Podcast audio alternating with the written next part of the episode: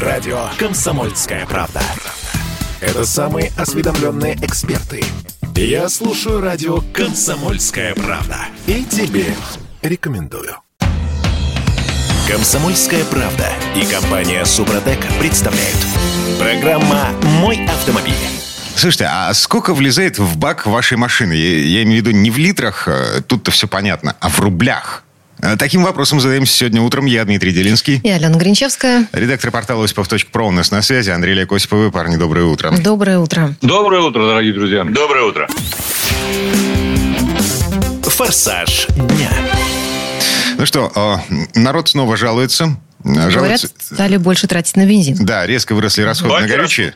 Э, Нет, баки-то как были, да, так и остались. В общем, э, И мы, давайте мы пожалуемся друг другу. Мы Да. тоже заправляемся с Андреем, нам Да. это не нравится. И вообще, я думаю, что это баки, когда прекратится рост топливных баков в автомобилях. А нет, оказывается, этот бензин так все время дорожает. Ну, а вы, кстати, Да. прочувствовали на себе, Андрей Олег? Конечно. И еще как. Еще как? Слушайте, кошмар, когда вот я лично заправляюсь, поскольку я заправляюсь, ну, бензином 95 плюс, да, с какими-то там присадками. Вот я обратил внимание, по моим личным оценкам, в Москве он на полтора рубля подорожал за последние, вот где-то, по крайней мере, неделю уж точно. Да, официальная статистика вот у нас в Петербурге, э, значит, 2 рубля 25 копеек, 95 за год. С июля прошлого За год. года. Да, с, э, по июль этого года. Это, ну, официальная статистика.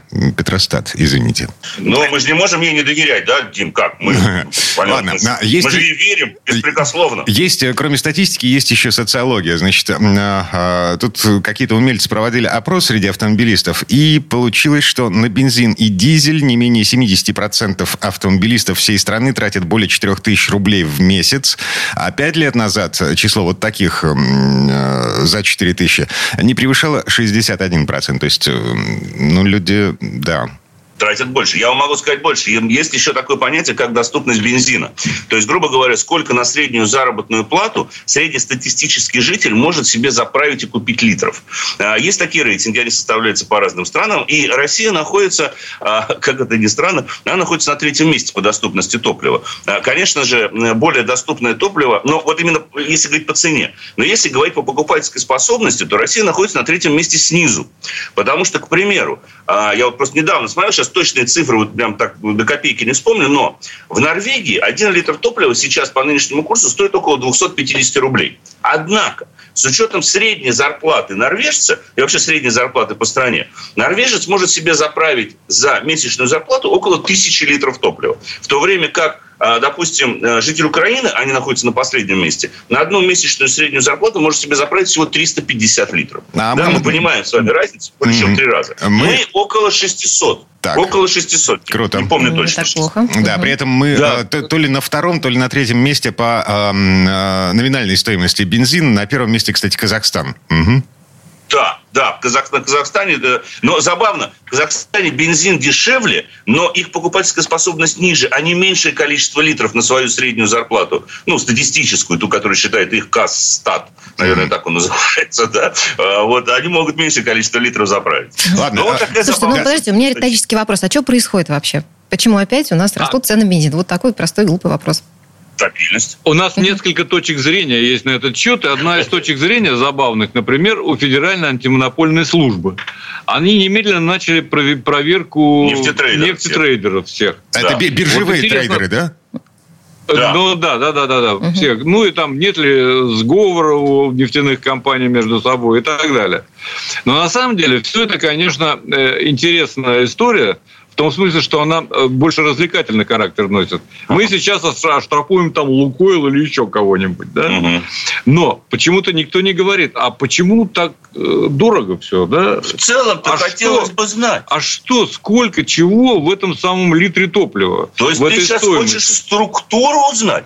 Вот структура, она, конечно, э, сразу все расставляет на свои места. Да. А, Потому как там дорожает на бирже, не дорожает, но почти 70% в итоге в цене одного литра бензина – это акцизы, налоги и все прочее. Ну, вот давай подсчет Российского топливного союза. К ним обратимся, собственно говоря. Тут написано, в цене одного литра моторного топлива себестоимость добычи сырья не превышает 7%. Более 20% приходится на акциз. 30,6% это налог на добычу полезных ископаемых. Менее 10% переработка и транспортировка. Остальное НДС, Одну секунду. Вот давай содержание автозаправка и прибыль на авто. Ну, прибыль там это, уже не знаю, Это нельзя говорить скороговоркой. Смотрите, нет. 20 акциз, И 30, 30 налог. и 6 налог, 50 20 6. ндс.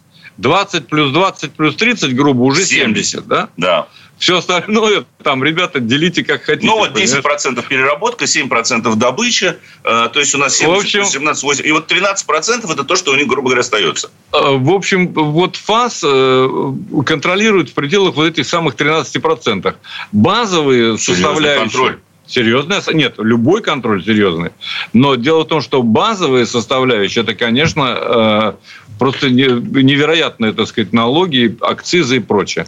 Ну, в каждом топливе, так, чтобы было понятно автомобилистам, 7-8 рублей – это просто... э, Еще акцизы. Это акциз, э, который идет на строительство дорог. Да, Правда, дороги строятся. Я Вопросов ничего не нет. могу сказать. Вопросов нет. да. Поездили по стране, увидали. Действительно строятся везде дороги. Но, Но это мы как-нибудь поговорим сюда по это- поводу дорог. Да, по поводу Как они дорог, строятся.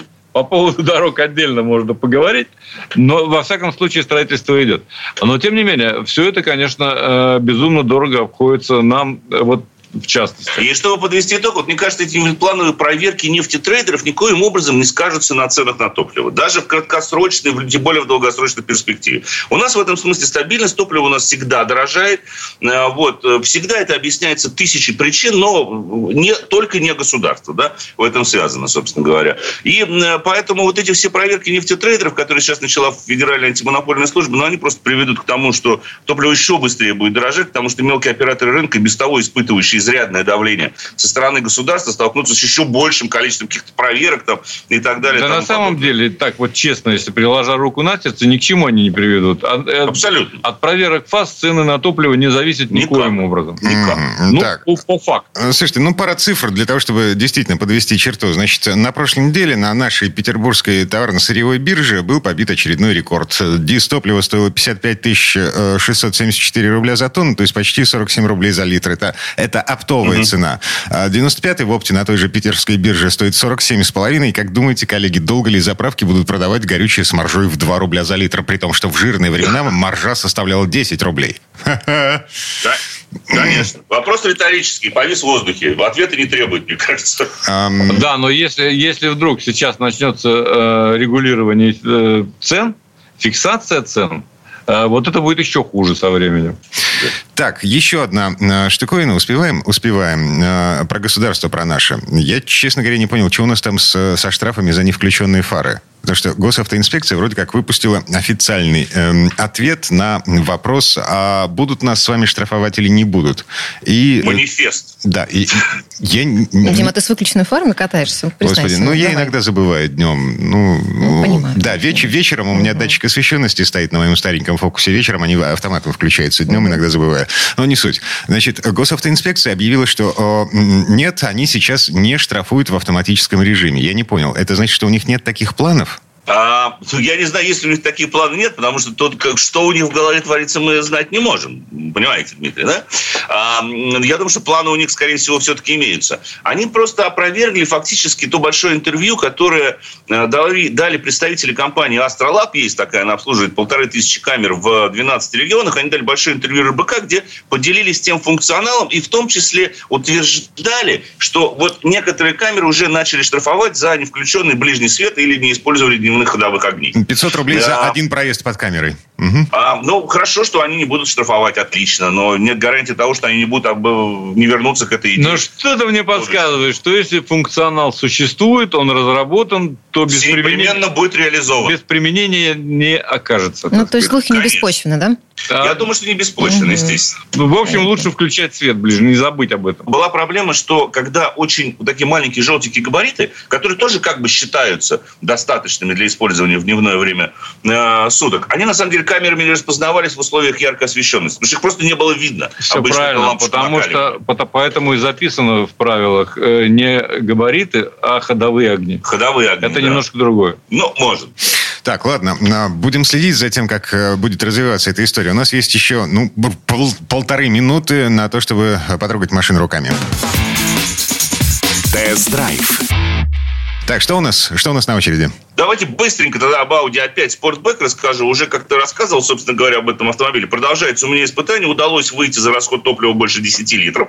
Конечно, пришлось постараться постоять в пробках, немножко подинамически поехать. Но что, так сказать, понравилось как раз-таки в результате динамичной эксплуатации, это э, то, как работает коробка передач в ручном режиме. Она очень хорошо перегазовывает при переключениях вниз. И э, самое приятное, что поскольку у машины стоит система Quattro Ultra, э, она нормально подключает задние колеса в если мы тормозим и входим в поворот, как раз-таки на а, подсбрасывая э, вниз передачи. Потому что мы, чувствуется, потому что она входит не на одних передних колесах, она пытается оставить часть тяги. В целом же, конечно, машина э, очень комфортна, очень удобна во всех, собственно говоря, отраслях. И, э, опять же, вот возвращаясь к расходу топлива, при обычной нормальной езде можно легко не то что в 10 укладываться, можно и в 9 литров на самом деле укладываться, при том, что это 2 литра 249 лошадиных сил мотор. И 6 секунд до сотни с максимальной скоростью в 250 километров в час. Угу. Ну, то есть э, быстрая, довольно-таки тяжелая машина, э, но при этом... Э, Комфортная.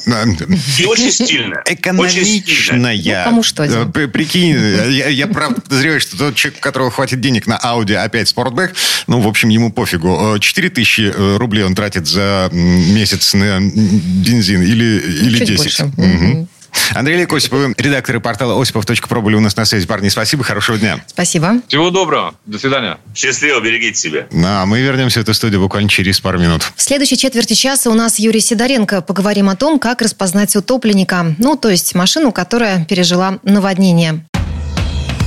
Комсомольская правда и компания Супротек представляют. Программа «Мой автомобиль». Утопленников обсуждаем в этой четверти часа. Я Дмитрий Делинский. Я Алена Гринчевская. Юрий Сидоренко, автомеханик, ведущий программу «Утилизатор» на телеканале «Че у нас на связи». Юр, доброе утро. Доброе утро. Доброе утро. Автомастер. Ну что, одно из э, таких малозаметных, но очень неприятных последствий нынешнего лета есть подозрение, что в ближайшем будущем на вторичном рынке появится огромное количество машин, переживших потопы и наводнения. А, помните, э, Крым, Сочи, вообще весь южный берег э, в некоторых других городах, ну, господи, в Петербурге наконец были. Ну да, пару раз тут были за лето. Ну короче, э, рано или поздно все машины, которые побывали под водой, ну, в общем, они поменяют хозяина. Э, это однозначно совершенно поменяется. Кстати, еще из Европы тоже, я так понимаю, скоро уже поедут к нам тоже.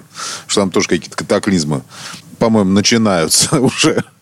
Вот. Угу. Да, однозначно поменяет, потому что ну, эту машину надо либо правильно просушивать, ну, однозначно правильно просушить. Кстати, мы уже обсуждали в одном из эфиров, как правильно просушить машину, которая утонула. Юрий, а сразу вопрос. А реально ли ее так хорошо просушить, что потом а, можно было продать и покупателю или, ничего не будет? Или ездить самому, например. А, такая корова нужна самому вот в таком духе.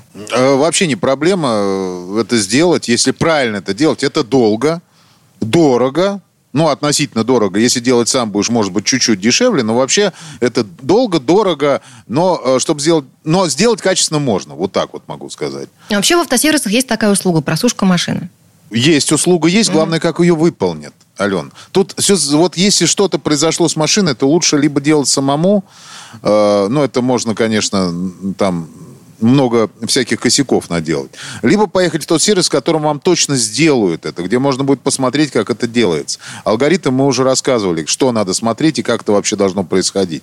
Машина практически должна разобраться полностью. Ну как, конечно, агрегаты снимать не надо с машины, то есть там коробку не надо снимать, мотор не надо снимать. Но полностью разбирается вообще весь салон, все это просушивается, все провода просушиваются, снимается панель приборов, снимается э, каждая фишечка, которая вот соединение есть, да, каждая фишечка, она должна быть рассоединена, смазана и обратно вставлена.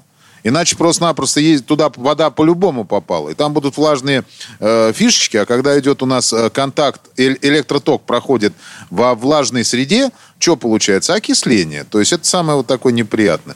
И, конечно же, надо будет открыть э, те блоки электронные, которым просто напичканы современные автомобили, которые не герметичные, к примеру, потому что есть очень много блоков, которые герметичные. Их надо вскрыть и э, просушить, промыть, ну, не промыть, просушить и смазать специальной смазкой для электротехнических изделий. Есть такая смазка, которая она обезжиривает и сушит. Угу. Ну, это мы сейчас все-таки про хорошее, э, да, про то, что э, возможно все, и можно машину просушить, потом продать ее и на ней вообще кататься. На что гип... делать? Да, да. гипотетическая да. ситуация. Значит, э, человек вытащил машину из эм, вот реки? этого самого наводнения, угу. да, из реки, эм, почесал репу, подумал, не, ну его нафиг связываться со всем этим, выставлю-ка я ее на продажу. Вот. И еще раз повторю, есть подозрение, что таких машин сейчас будет очень много. Как не нарваться нарваться, на что обращать внимание, что делать э, потенциальному покупателю? Чтобы понять, как не нарваться, надо сначала понять э, вообще, что с ней будут делать, вот эти нерадивые продавцы. Ну, что он будет экономить деньги. Ну, это разумно совершенно. То есть э, он, естественно, ее снаружи всю помоет, то есть там все будет помытое снаружи опять же таки. Внутри тоже, скорее всего, что-то посохнет. Ну, что-то там посушит, поставить туда печку, она, насколько это возможно, просохнет. Снаружи. Опять же таки, ковры никто поднимать не будет. Э, ну, вернее, они не поднимают. Я, я неправильно сказал. То есть те, кто нерадивые продавцы, которые хотят быстро избавиться от машины, они не поднимают ковры, естественно, и не разбирают машину. И, как правило, очень быстро ее надо будет реализовать, чтобы она не завоняла, чтобы там нигде ничего не окислилось. И э, они выставляют такую привлекательную цену за нее очень. То есть, ну хорошо, а покупатель, на, на, скажем, не наведет на какие-то подозрения, что это слишком дешево? Да, если мы видим машину ниже рынка... Э... Возникает масса вопросов. Ну, конечно, возникает масса вопросов, почему она стоит дешевле, чем, э, чем должна стоить. Ну, и по снаружи вроде она выглядит прекрасно. То есть вот так вот. Ну, первым делом, конечно, надо что, взять ПТС, СТС попросить и пробить, в каком регионе она стояла на учете. И что с ней происходило. Если в этом регионе в ближайшее время происходили какие-то катаклизмы, а мы это можем узнать, это везде сообщалось, это, ну, найти в интернете информацию не проблема то надо сразу же обратить внимание на то, что это может быть как раз вот именно один из тех автомобилей утопленников. Ну, Соответственно, хорошо, надо вот... обращать да. на определенные вещи в свое внимание. Вот То на какие, будет, да. Вот, углубленно угу. надо сразу же просматривать будет всю машину. То есть приезжать, не полениться там, снять обшивки, э, например, в багажнике, посмотреть вовнутрь крыльев, задних заглянуть, поднять, э, ну, самое простое, поднять коврик, снять запаску и посмотреть, что там вообще происходит. Но это, как правило, э, там, где обычно все это просушивают. Mm-hmm. А, погоди, то есть там, где запаска лежит, вот в этой нише, э, там могут остаться, я не знаю, ил, лягушки, Водоросли. рыба. Mm-hmm. Ну, лягушки, рыба вряд ли, но ил вполне, и песок тоже вполне. То есть то, что, то, что не должно туда попасть при обычной эксплуатации автомобиля. Ну, то есть ил вряд ли туда попадет. Это если только вы где-то, ну, я не знаю, на рыбалке там загружали машину рыбы, и там потом что-то осталось. Потом что я рекомендую смотреть? Надо смотреть все скрытые места. То есть, конечно, на это человек может не пойти.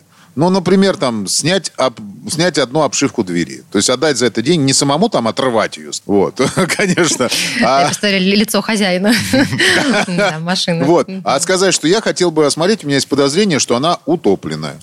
Хозяин скажет, нет, такого не было. Я говорю, ну, я готов поехать в автосервис, ну, хороший автосервис, и, и заплатить за то, чтобы там посмотрели определенные вещи, обратно все восстановили. И при этом надо обязательно присутствовать. Конечно, надо заглянуть, например, там, под аккумулятор посмотреть. Не просто снаружи, там все будет чистенько.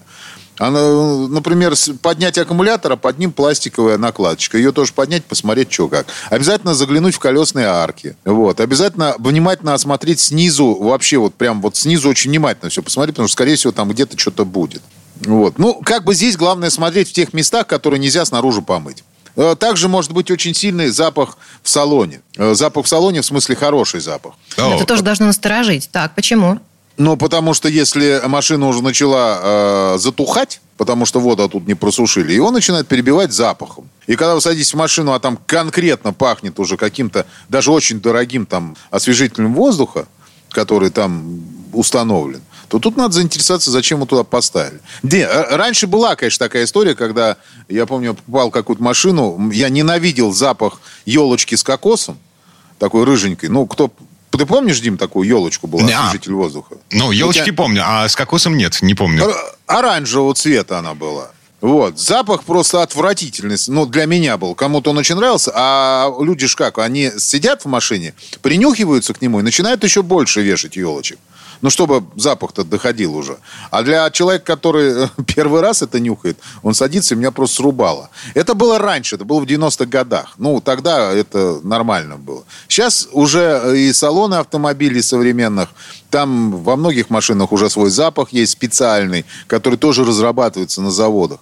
Его, как правило, не особо перебивают э, всякими освежителями вот эти воздуха в машине. Вот если вдруг вы чувствуете, что там пахнет конкретно и пахнет каким-то ну, запахом, э, не свойственным этому автомобилю, то надо тоже заинтересоваться, почему так происходит. Я видел э, у нас во дворе здесь в редакции RAV4 э, с, с конкретной лужей конденсата внутри фар. Ну, э, конденсат может быть, это если где-то появилась трещина. Вообще сейчас делаются фары герметичные на многих машинах. Ну, не на всех, конечно, на многих.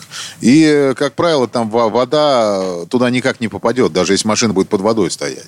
Вот что самое интересное. Поэтому на это ориентироваться нельзя. Опять же таки, как вот ты сейчас сказал, я не думаю, что это RAV4, он, он машина утопленник. Просто-напросто там где-то трещинка, и э, реально в ней может быть вода. Так, ну и что получается? В общем и целом, а, если мы э, покупаем машину на вторичном рынке в ближайшие, там, я не знаю, полгода, год, э, мы очень тщательно присматриваемся, во-первых, к документам. Вот. Хотя, на самом деле, значительная часть машин, попавших под потопы на юге России, это были не местные жители, это были... Приезжие. Да, это были туристы. Поэтому регистрация автомобиля, в общем, не показатель.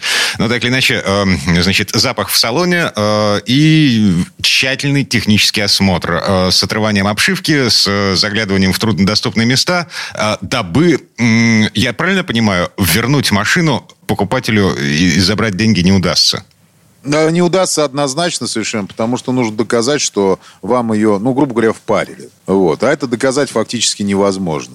Ну, как ну, то есть бы... даже, даже пытаться не стоит, не юристов привлекать к этой всей истории? Пытаться можно всегда, Ален, но только смысла иногда не будет. Надо лучше изначально посмотреть, надо не брать такую машину. Потому что, как правило, все эти проблемы, они могут, вот как бы то, что я назвал, это то, что вот вы можете увидеть. А там же еще куча вещей может быть. Может быть, э, в двигателе коррозия изнутри пойти, потому что через сапун туда вода затекла. В коробку могла вода попасть. В, ш... в подшипники, в шрусы, э, в задний мост. Она везде могла могла затечь. А это потом появится, это не сразу же. То есть будете на машине ездить, это потом появилось. А чего вы будете потом э, человеку предъявлять? Что у вас в заднем мосту вода оказалась, а вам судья скажет, «А, уважаемый, а может вы сами там в лужу какую попали?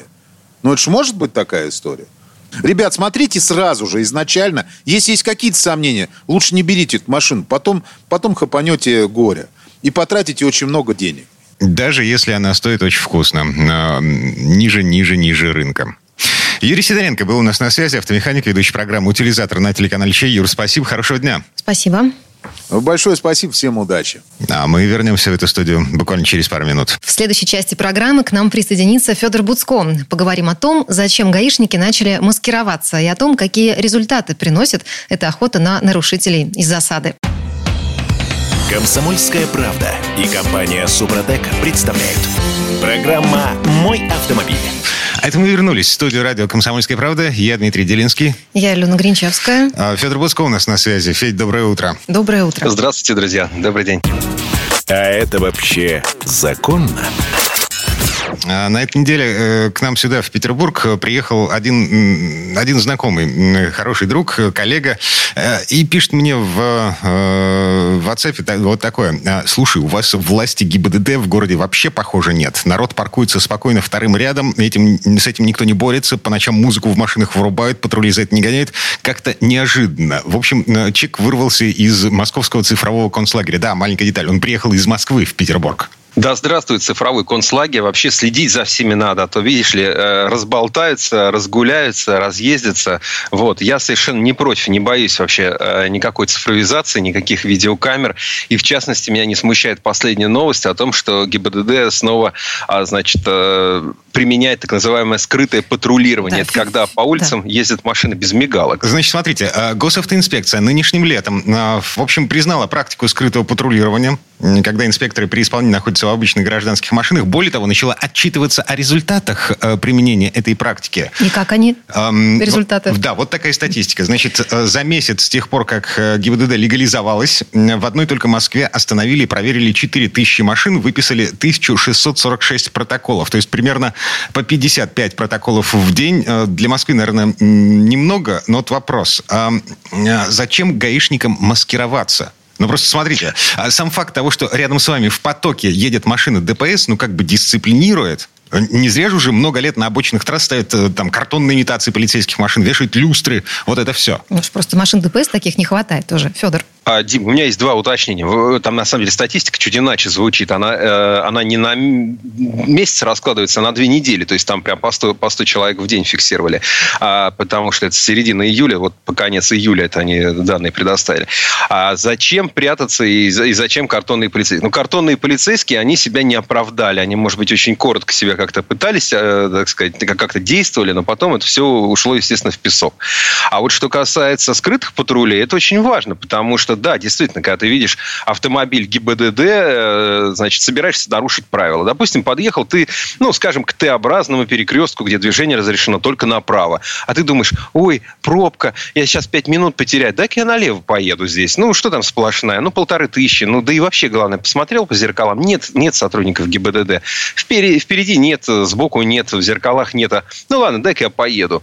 И таких вот, дай-ка я поеду, их очень много. Причем нарушают далеко не только какие-то там понимаете, там таксисты нерадивые или там частники нарушают а, правила, например, водители автобусов, они тоже были среди тех, кто был пойман. Представляете, рейсовый автобус, который проехал, например, а, Э, без э, зеленой стрелки налево. Взял и повернул. Ну, вроде не было машин, и не было. Взял и повернул. Вот поймали мужика. Он говорит, да нет, да был, да я на мигающий, да я доезжал, да заканчивал маневр.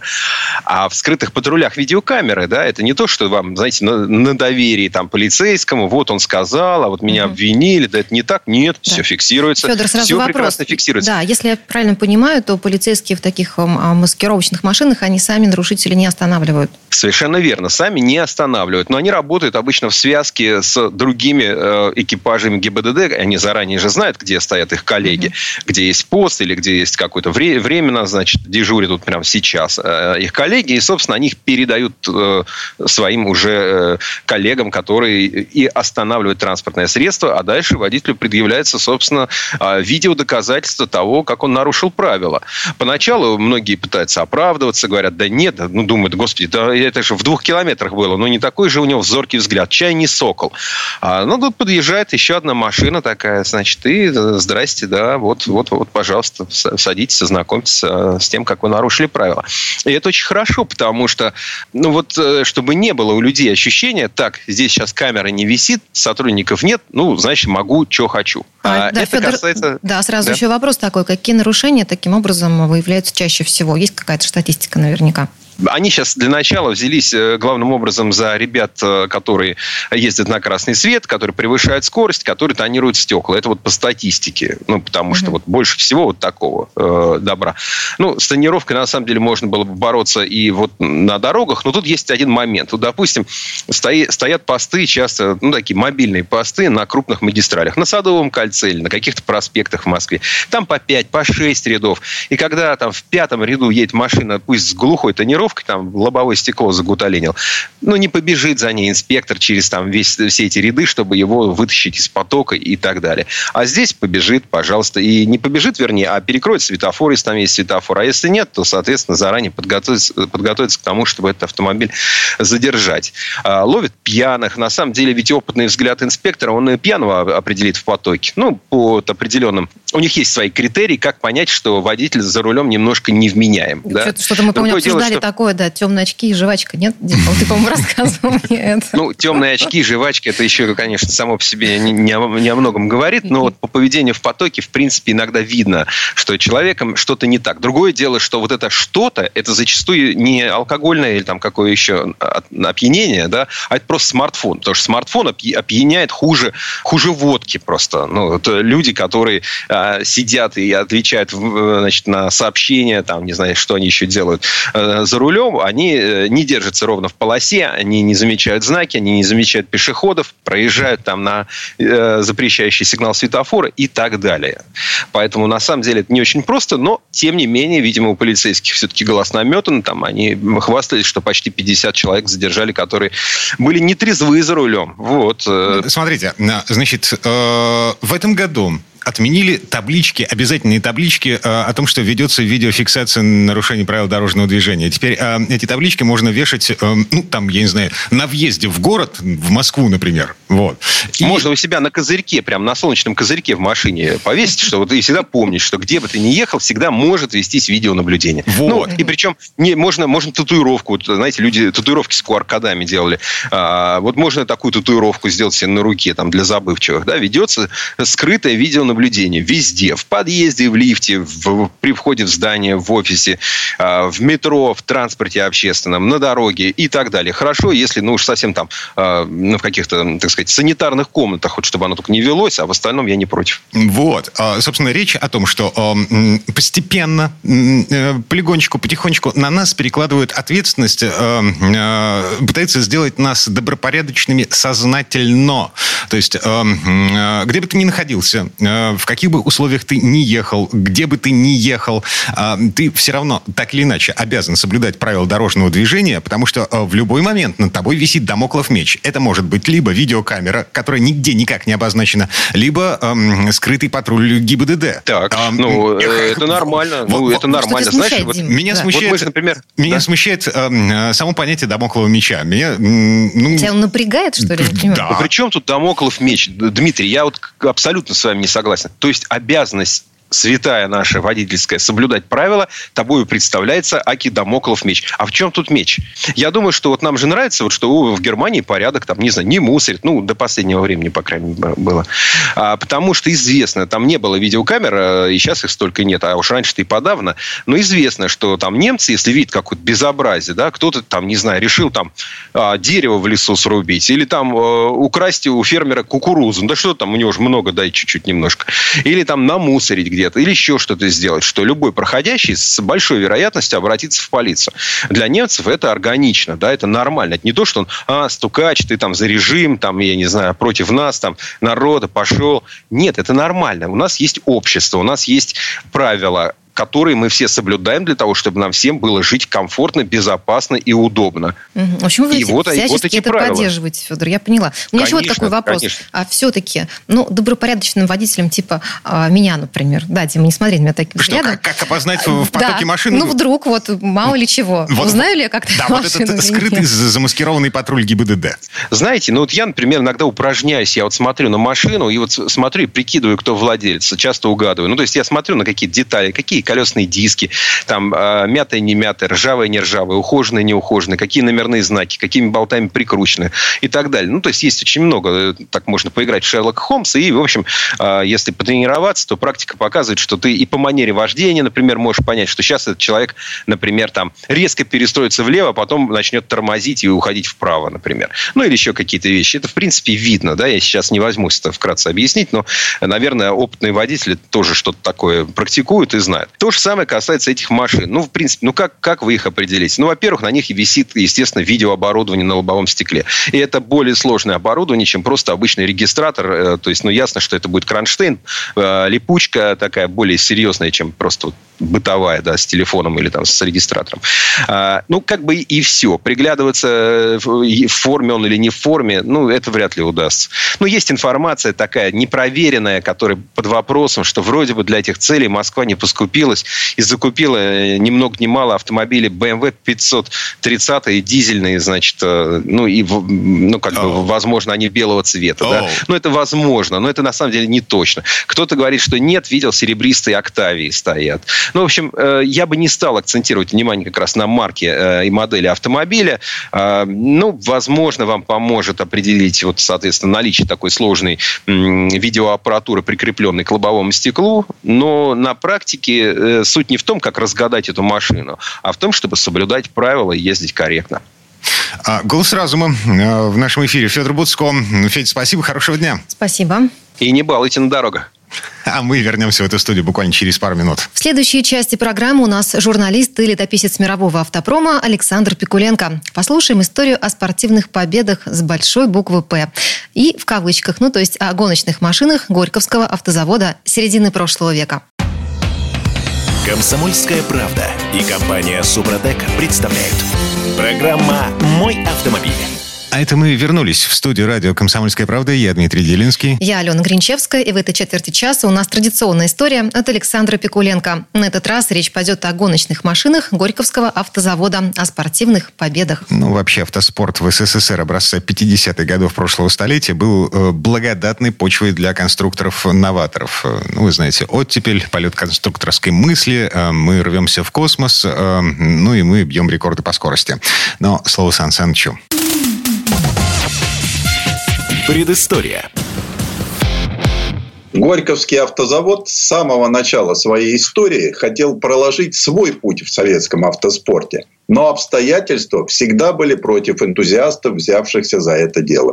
Одним из первопроходцев был инженер экспериментального отдела газа Евгений Агитов. В 1936 году он решил создать на основе новейшей советской машины М1 гоночную версию. Получив разрешение, он не знал, что ее постройка займет два года. Автомобиль был сделан на раме от Эмки. Она была видна в контурах, выглядывающих из-под открытого двухместного заостренного сзади кузова с расставленного по углам колесами. Мотор форсировали до 60 лошадиных сил. А более легкие спецованные диски позаимствовали у предыдущей легковой модели завода ГАЗ-А. На этом автомобиле, получившем название ГЛ-1, Испытатель Алексей Николаев разогнался в 1938 году до огромной скорости в 147 км в час. Так быстро в СССР еще не ездили. А в 1939 году на Горьковском автозаводе появились первые, пока еще опытные образцы нового рядного шестицилиндрового двигателя ГАЗ-11 мощностью 76 лошадиных сил. Один из этих моторов руководство экспериментального цеха выдала инженеру Агитову для установки его в гоночный автомобиль. Агитов призвал на помощь энтузиастов-мотористов, здорово его модернизировал. Вместо чугунных поршней поставили алюминиевые. Добавили еще один карбюратор. То есть на каждые три цилиндра был свой. И вывели напрямую шесть выхлопных патрубков.